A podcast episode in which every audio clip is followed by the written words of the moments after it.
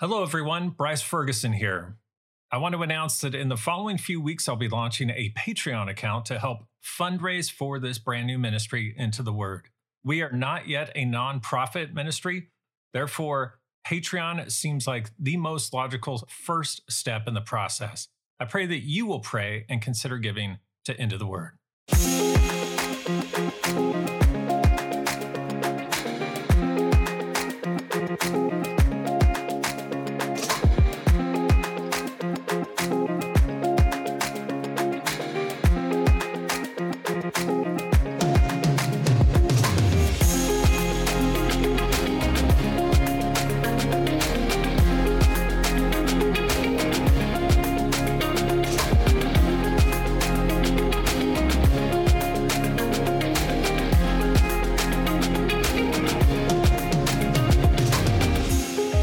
Welcome to an exegetical study of biblical scripture.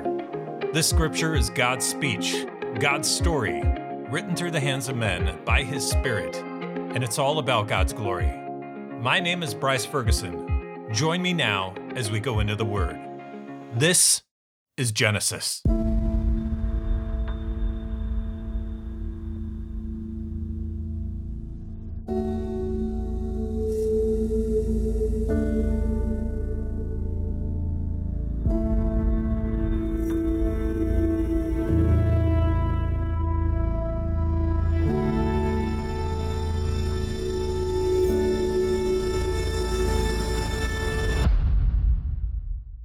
Ask you, is it a paradox for someone to be both a priest and a king? How often do we see this in the Old Testament? How often do we see this in modern day nations that still have kings? Honestly, we really don't. We don't see it in the Old Testament. We don't see it in modern day. A priest makes intercession to God on behalf of the people and offers sacrifices for the people unto God. A priest keeps the house of God or lives in or dwells in the house of God, serves in the house of God. It is really the priest's home. A king is established by God to serve the people and make decisions for the people in a somewhat administrative or kingly capacity and sets himself apart in holiness to lead by the way of righteousness, to lead with boldness, and to receive from God and to give in faithfulness. So I ask again can someone be both a priest and a king? Let's open in prayer and then we'll dig in today to Genesis 14, verse 17. O Lord, our God, the one who reigns from on high, the one who is above every other name, great are you, God, above all others. There is no God like you, there is no God beside you. You alone are God. You alone are great and you alone are mighty and you alone have power and authority and dominion unmatched in this world. Unmatched in history, unmatched in all of creation, unmatched in all of mankind. God, you stand alone in greatness and love and compassion and mercy and forgiveness. And the incredible desire that you have to be with your people. In all of these areas, God, you stand alone. You are the greatest. And there's nothing outside the purview of the Lord, for you see and you know all things. You have known all things from history past, and you know all things in the present, and you know everything that's going to happen in the future. God, you are most wondrous and most high. Pray this all in the name of Jesus, our Savior. Amen. You have your Bibles, please open to Genesis 14, and we will start a little bit before today's passage of 17 and back up to verse 11, which is in the middle of last week's passage. So pagan nations went to war with other pagan nations, and Lot was caught in the crossfire. And in verse 11, we read So the enemy took all the possessions of Sodom and Gomorrah and all their provisions and went their way. They also took Lot, the son of Abram's brother, who was dwelling in Sodom, and his possessions and went their way. Then one who had escaped came and told Abram the Hebrew, who was living by the oaks of Mamre the Amorite, brother of Eshcol and of Aner. These were allies of Abram. When Abram heard that his kinsmen had been taken captive, he led forth his trained men born in his house, 318 of them, and went in pursuit as far as Dan. That's quite a distance, by the way, on the map.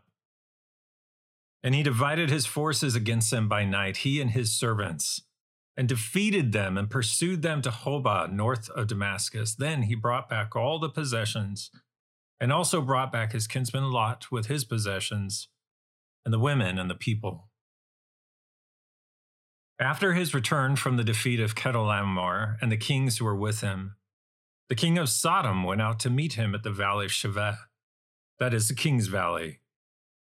And Melchizedek, king of Salem, brought out bread and wine. He was priest of God Most High. Melchizedek blessed Abram and said, Blessed be Abram by God Most High, possessor of heaven and earth, and blessed be God Most High who has delivered your enemies into your hand. And Abram gave Melchizedek a tenth of everything. And the king of Sodom said to Abram, Give me the persons, but take the goods for yourself. But Abram said to the king of Sodom, I have lifted my hand to the Lord, God Most High, possessor of heaven and earth, that I would not take a thread or a sandal strap or anything that is yours lest you should say, I have made Abram rich. I will take nothing but what the young men have eaten and the share of the men who went with me. Let Aner, Eshcol, and Mamre take their share. We see quite a bit in this short passage. Those who have been in the church recognize the name Melchizedek as to the references about our Lord and Savior Jesus Christ in the New Testament, that you are a priest forever after the order of Melchizedek. Melchizedek is listed here as what? What does it say about him? He was priest of God Most High. And also in verse 18, he was king of Salem. Melchizedek was both priest and king.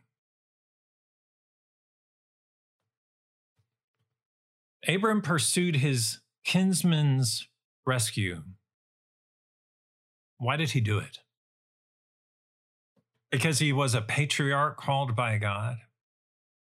Because he was called to take care of his family, to take care of his relatives, because he saw injustice, because he saw that his nephew had been kidnapped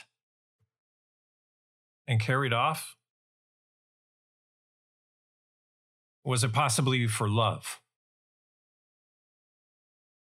I think it was all these things, and perhaps for more. But what is clear is we see in this passage it was not for worldly gain. Abram had a victory, and it was not for worldly gain. He was driven by righteousness. His focus was to live in justice and to live in honor and to live in righteousness under the Lord. He was being, he had been called by God, he was following God. He had tripped up along the way with his wife as they entered Egypt, and we talked about that. And he did not honor God, he did not honor her in that. But then he had a pattern of faithfulness as he was following God. And after this incredible victory where he takes 318 men born in his house, scripture says here in chapter 14, and goes after Lot to rescue Lot and his relatives and their possessions and to bring them back. He goes up against mighty kings. These are kings of cities that have armies and kings of nations that have armies. These are kings. Abram is not a king. He has a large family and he has resources and he has possessions. But he goes after them in faith in the Lord, righteousness for the cause. And after Abram's victory, when I would say almost or almost exclusively, men get prideful in victory. Abram humbles himself before the Lord. The king of Sodom, a city filled with wicked sinners, scripture says. We've already covered that. And Lot chose to make his home there. The scripture says in the ESV that he settled in Sodom and that Sodom was a city full of wicked sinners. This is not holiness. This is not set apart in this. This is not along the straight and narrow path that leads to life and leads to God and leads to holiness. When you choose to make your home in a city filled with wicked sinners. And it is this king, the king of Sodom, who comes out to meet Abram after the victory says in verse 17, after Abram's return from the defeat of Chedorlaomer, which is Abram's victory and the kings who were with Chedorlaomer, the king of Sodom went out to meet Abram at the valley of Shaveh, that is the king's valley. And Melchizedek, king of Salem, brought out bread and wine. Christians also recognize this as what is later instituted as the Lord's Supper communion. This is another parallel or a foreshadowing here in Genesis 14 with Melchizedek to Jesus later in Hebrews. So the king of Salem, and some say that this was the same city as Jerusalem or the same area as Jerusalem, Melchizedek, goes out to meet Abram. So we see a stark contrast here in these two kings coming out to welcome back Abram, to welcome him back from the victory. Some eyes are on the victory, some eyes are on the Lord in this. And we see this contrast between these two kings. Melchizedek brings bread and wine to Abram. This could be simple provision but this is absolutely also a foreshadowing of the Lord who would come in the line or after the line or after the order of this priestly king, Melchizedek. And what does Melchizedek say to Abram? We're going to read what the king of Sodom says to him here again in a second. But let's start with what Melchizedek, king of Salem, when he brings out bread and wine, he was priest of God Most High, and he approaches Abram and he says, What? What does he say? Congratulations. The victory is yours. Does he say, You have done it? Fantastic. You're so great.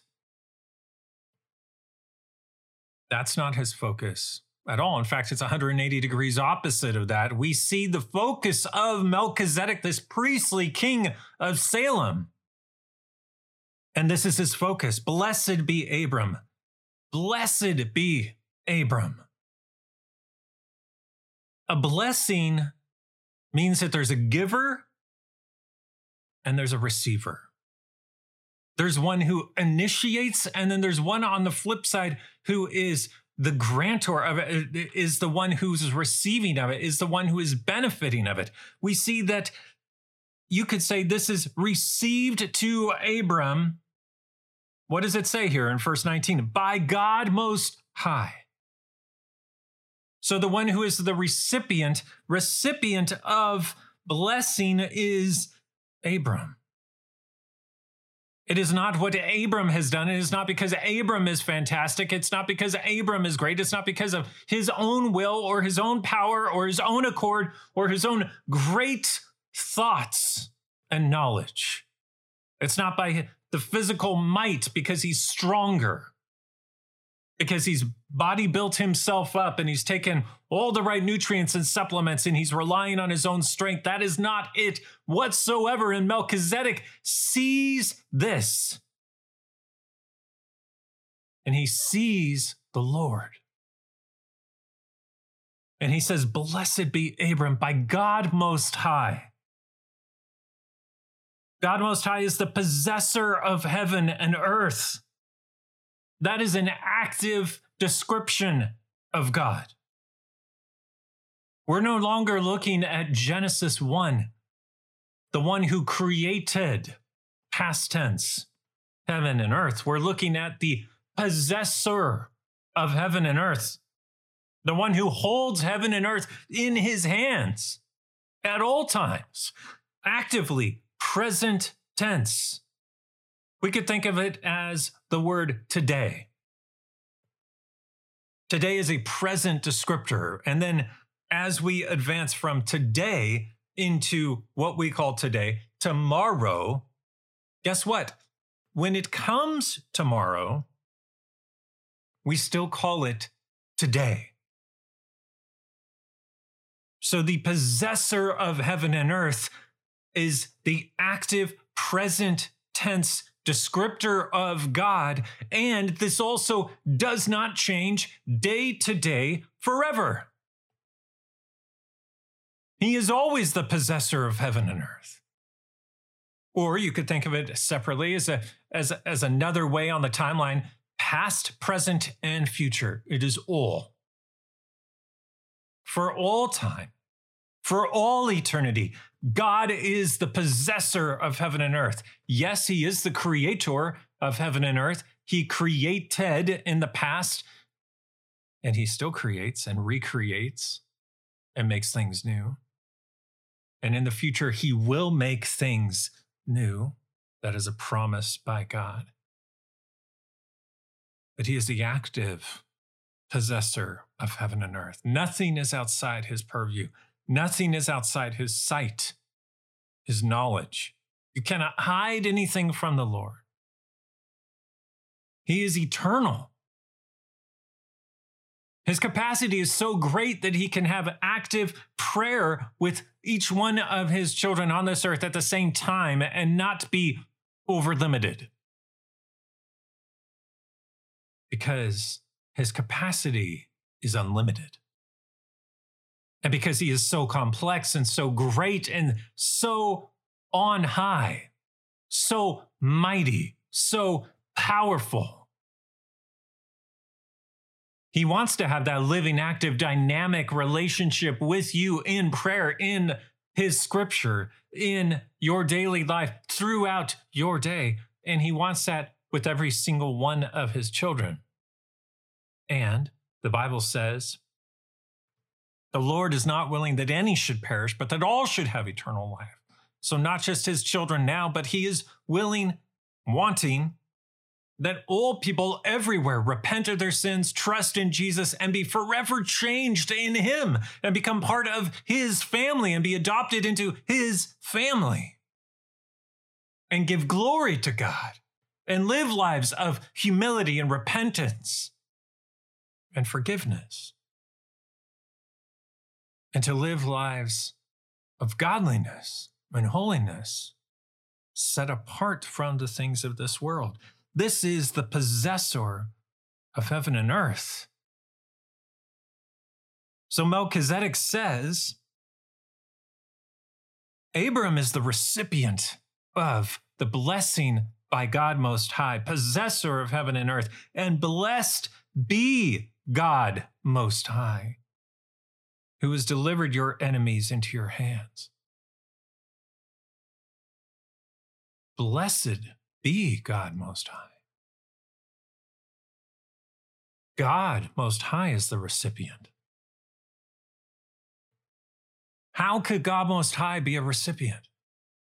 God Most High is over and above all things. He's unlimited in his capacity. He's eternal. He exists from eternity past to eternity future, i.e., he has always existed and he will always exist. And our human minds cannot comprehend that because all we know are things that have a beginning. And that is just one more area where God is far above us and so great above us. But I said the word blessing or blessed means that there's a giver and there's a recipient or a receiver. So, here in the second half of what Melchizedek says to Abram, he says, Blessed be God Most High, who has delivered your enemies into your hand. So, how, how is God Most High in need of anything? How could, how could anyone give anything to God Most High? We give, we give to God Most High. When we worship Him, when we acclaim Him, when we proclaim Him, when we affirm Him, when we pray to Him, in worship, when we pray to Him in humility, when we pray to Him His scripture, when we come before Him and we immerse ourselves in His scripture, and we say, Yes, God, I believe this. I believe this. I believe you. When you say something, I believe it. This is the truth. When you say that you are the way, yes, I believe you are the way. When you say, Follow me, yes, God, I will follow you. That brings a blessing to the Lord. And we can only do that because God has initiated first. Because God has come down to us, because God has reached out his hand and offered us himself first. God initiates and we respond. God initiates in love and we respond in love. Melchizedek spoke to Abram words of worship, provision, deliverance. He was a faithful priest and king. You can tell this by the focus of his words. Because, folks, the words that one speaks are a reflection of their heart. The words that you choose to use during your day are a reflection of your heart. In prayer to the Lord, among your Christian friends, among your non Christian friends, among your family, how you speak to your children, how you speak to your spouse, and at work. The words that you choose to use are a reflection of what's in your heart. Melchizedek knew God is in control of all things, that God reigns from heaven and God directs the battle. That God determines the outcomes of the battles. And we see this time and time again in the Old Testament. Melchizedek knew it was not Abram who saved himself, but it was God who had saved him and gave him the victory. Because the glory is the Lord's. The glory was not anyone else's. The glory is the Lord's. And consistent with Abram's character in the first half of chapter 14, Abram shows again in his response that he's not in it for the glory of the possessions. He's not in it for the glory of the battle. What does he do? We pick it up here, the last part of verse 20. Abram gave him a tenth of everything. That is a sign that he's not in it for the possessions. I'm sure you we've all struggled with this at certain times in our life. When you have little, sometimes you get stingy with little. Sometimes you get worried with little. Sometimes when you have a lot, you can get stingy with a lot. You can get worried over the resources or the money that you have, even when it's a lot.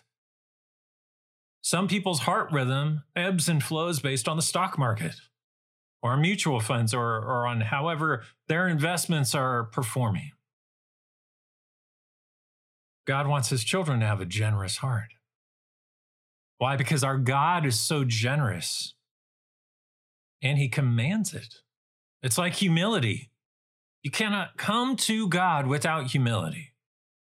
You cannot preach the gospel without a humility about yourself. Because if you go out to preach the gospel and you're really just proclaiming yourself, then you're not proclaiming the gospel. Then God is not glorified. You are glorified, and God does not receive the glory. When we refuse to be generous with our time or our resources or our finances, then we are not reflecting the nature of our God. That whether in great or in little, we are to have a heart of generosity. And Abram returns from this great victory that he recovered Lot with his possessions, and he brought back all the possessions and all the people. And he gave him a tenth of everything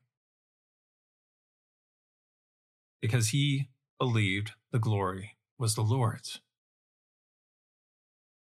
We contrast this with the king of Sodom. Now, the king of Sodom, as I've said, was king of a city of wicked sinners. So the king of Sodom's attitude here is probably in line with what you would expect. He interjects after Melchizedek and Abram spoke. And he said to Abram, Give me the persons, but take the goods for yourself. Now, give me the persons is probably return to Sodom, the people of Sodom. So, i.e., let the people come home. Now, there's also a danger in that because they're wicked sinners, but they're wicked sinners anyway, I guess. But take the goods for yourself. That almost sounds generous if it were not that they were a group of wicked sinners. And how does Abram respond? Well, let me back up a second. Abram already said that he would give a tenth of everything to who? To the king of Salem, to Melchizedek, the priestly king. And this tenth is a foreshadowing. The submission to God's authority is a moment in time, and it's a worshipful pattern for all time, submitting that God is fully in control of all things, and that it is a sign of worship and trust to give a tenth from the start or from the top or from the onset.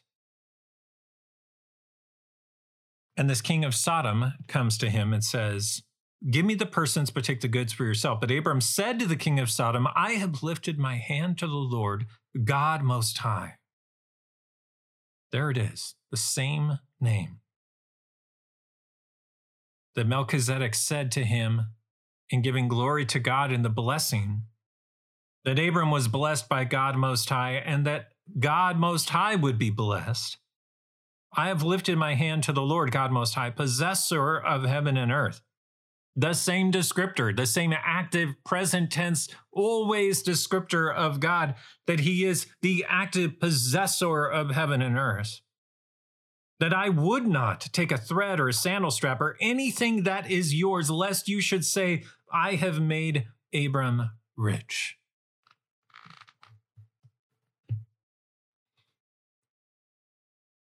Could it also be that the reason that Abram didn't want to take a penny from this king of Sodom was because he was a king of wicked sinners who are opposed to the Lord,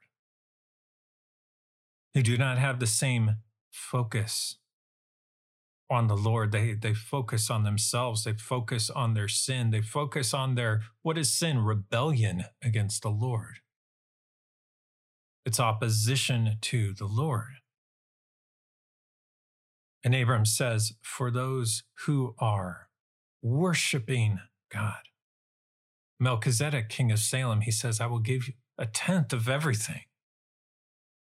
And the king of Sodom runs up, and, and it sounds generous, but I honestly think it is not because of how Abram responds. That Abram believes that the king of Sodom would use it in wickedness to entrap him or to extract from him later what he would think that he would be due, Abram says, I will not do this, lest you should say, I have made Abram rich, and that the king of Sodom would have boasted in that. I will take nothing but what the young men have eaten, i.e., they've already eaten some food that he must have provided, and the share of the men who went with me.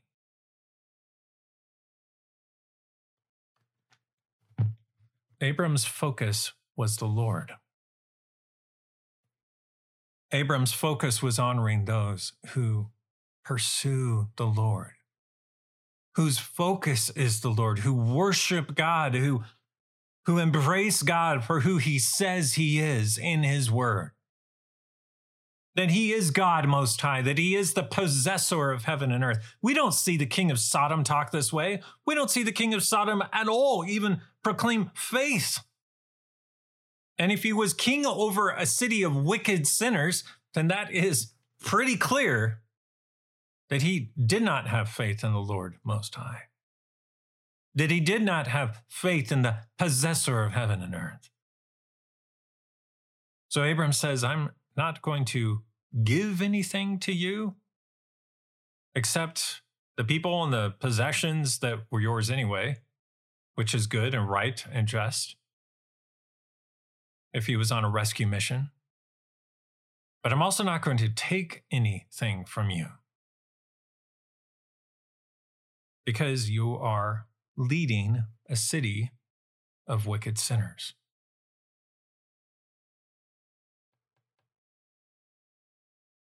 We do not live in a modern day of warring tribes. We're conquering cities. A city's conquered, and then by one nation, and then it's conquered again by another nation, or it's taken back. Abram didn't set his face out or set his gaze to conquer other nations so that he could establish a new nation by force, on his own, or for his glory. In fact, Abram made it clear he was not doing it for that reason. Rather, it was the fact that Lot was kidnapped along with Lot's possessions, that Lot's neighbors were also kidnapped along with their possessions, that Abram set out to bring them back. He didn't set out to conquer or take by force. Rather, it was like a shepherd that he was out to return the sheep to their pen along with their food, their clothing, their belongings.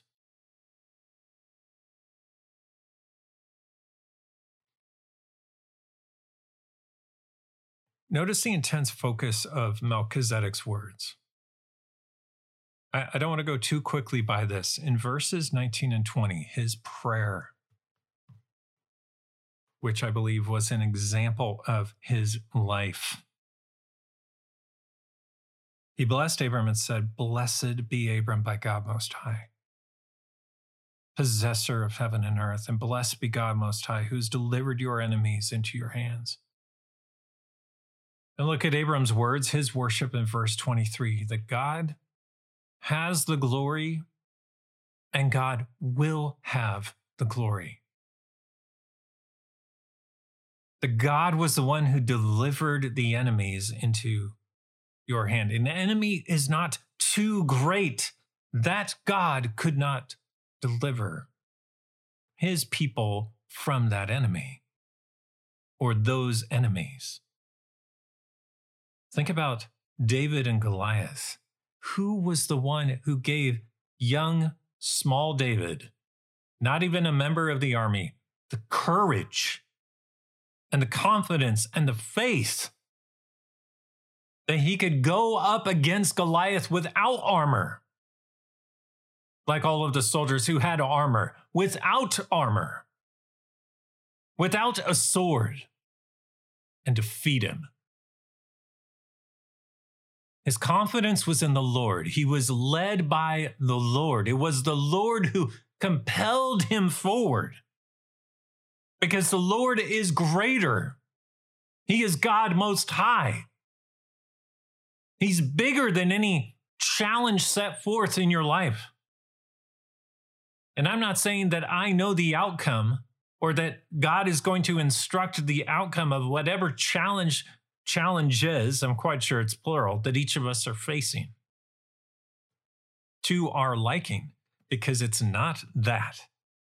But what I'm saying is, God can, He has the capacity over anything because He's fully in control. He is fully strong to do so. He is fully knowledgeable about the situation. And there's nothing that can stand up against our God. No situation, no person, no nation, no king, no great army.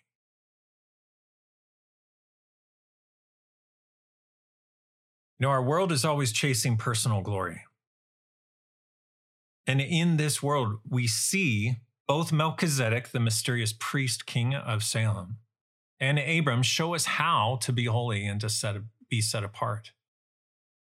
And it is in looking up to the Lord and humbling and denying ourselves, denying our fleshly desires for pride, for this sin or for that sin. The Lord not only created heaven and earth, but he actively participates in it. He's the active possessor of heaven and earth. Every moment, every day, every breath, it is all the Lord's. The Lord is the one who will receive glory, and the Lord is the one who is due all the glory. When we humble ourselves and pray, we're giving God the glory. When we humble ourselves and we read God's word, in that posture of humility, we are giving God the glory. And even if we do not understand a section of the Holy Bible scripture, but we still pray, Lord, I don't have full clarity on this mysterious section of scripture, but I still believe it because I believe in you. And I believe this is your holy scripture we are giving God the glory. God is looking for us to give him the glory in all things. And if we are living a lifestyle of holiness, we will be focused on God and we will be giving God the glory in all things. And when we get distracted, and when we are tempted, and when we sin, let us be genuine and honest in humility and repentance to our Lord, so that even in that wrong, dead end road that God did not direct us down, that we took a side street and we went down and it's a dead end. We have to turn around and come back to the main road the straight and narrow path, that in that also ultimately God would receive the glory.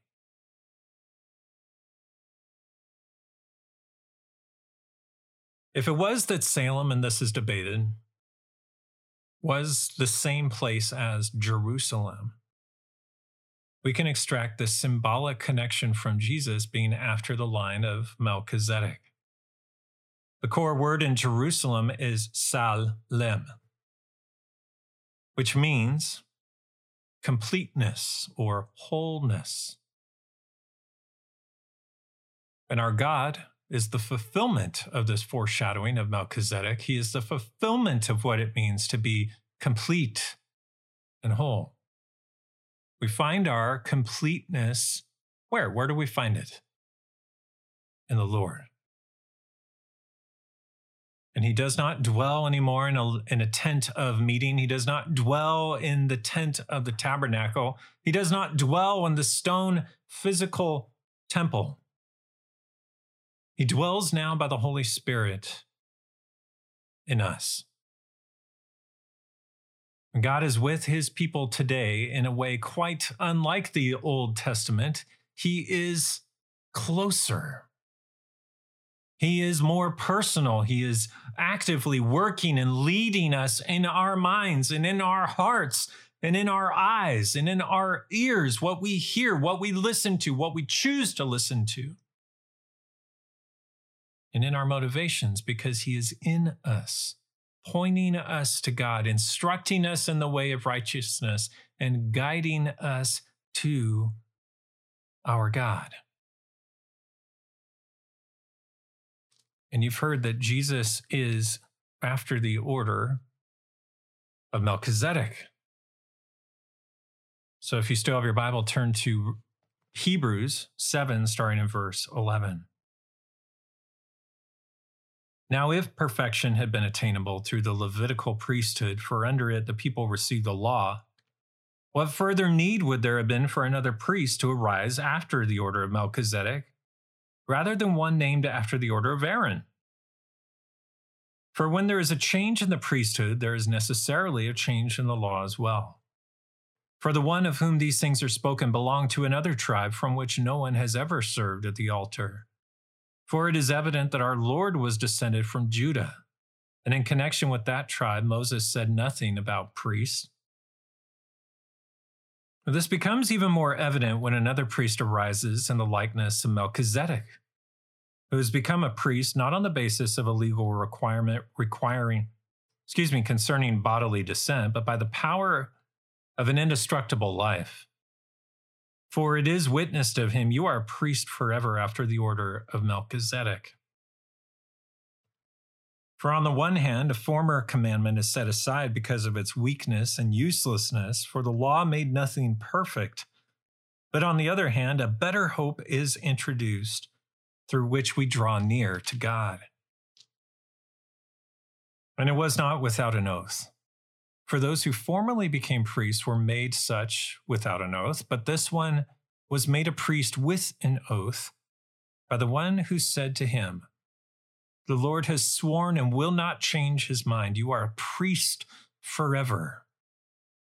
And from the psalm, after the order of Melchizedek. This makes Jesus the guarantor of a better covenant. The former priests were many in number because they were prevented by death from continuing in office, i.e., they died. But he holds his priesthood permanently because he continues forever. He's talking about Jesus. Consequently, he is able to save to the uttermost those who draw near to God through him, since he always lives to make intercession for them. Jesus is making intercession for us. Verse 26 For it was indeed fitting that we should have such a high priest, holy, innocent, unstained, separated from sinners, and exalted above the heavens. He has no need, like those high priests, to offer sacrifices daily.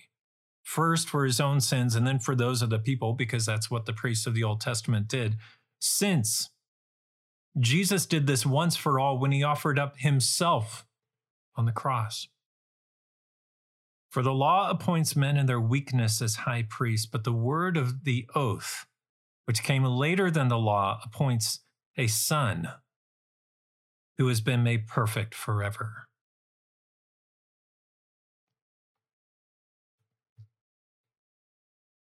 Folks, we do have a high priest, and he is a king. He is a priest king. After the order of Melchizedek, who is a priest king, who was focused on God and focused on God's glory. Jesus is a priest king who is focused on God and focused on his glory. And he is God. And we pray to him directly. We don't need a priest. We don't need an intercessor between us and God. Yes, Jesus also makes intercession for us to the Father, but we can pray directly to God. Jesus is God. And through the cross, Jesus made a way for us to be directly connected to God that we could pray directly to God, that we could give directly to God, and that we could know God directly. The greatest longing of the human heart is to know and to be known. And there is a desire in us that even with another person, and you can be as close as a marriage, and you can be as close as an incredible marriage, of which gives glory to God, and where love is sacrificial and that has servant leader at the helm. And your heart will still have an unmet desire that can only be matched by a personal relationship with our God. Because God is the author and creator of all things, because God created us in his image and likeness to only be satisfied in a relationship with him. God will satisfy your heart in a way that is not and will not be satisfied by anything else. God will satisfy the great longings of your mind and what you desire in your life. And it can be met in so many ways by Him. And it will be met fully in Him. When we go to heaven and are with the Lord and we see Him face to face. This is what God wants for His people. The Lord is not willing that any should perish, but that all should have eternal life in Him. This is what God wants for you. This is what I want for you. This is the greatest desire of the human heart in me. It is to know the Lord, to know the Lord more, to humble myself before the Lord more, to repent of sin and turn away from it, that my focus is away from it more, because that means that it is focused on my God more. Melchizedek sets the example, Abram affirms it. Jesus fulfills it. The glory is the Lord's. And our greatest satisfaction in life, even in the temporary things of this life, will be in the Lord and will be in the fact of our God being glorified. Will you participate in and glorify God in your life. This is what God not only asks, He commands. And there is no greater satisfaction in life than following the commandments of our Lord. Let's pray. Almighty God, Father, creator of heaven and earth, the possessor of heaven and earth. You see all and you know all. And you're focused on your kingdom and bringing as many people into your kingdom as would repent of their sin and trust in you, to follow after you, to love you, to glorify you, to worship you, to honor you. God, may we learn from Melchizedek, learn from Abram, and most of all, learn from our Savior, Jesus Christ. That the glory is God's, and to glorify you in all that we do. Pray this in the name of our Savior, Jesus Christ. Amen. Join me next time as we continue in Genesis 15.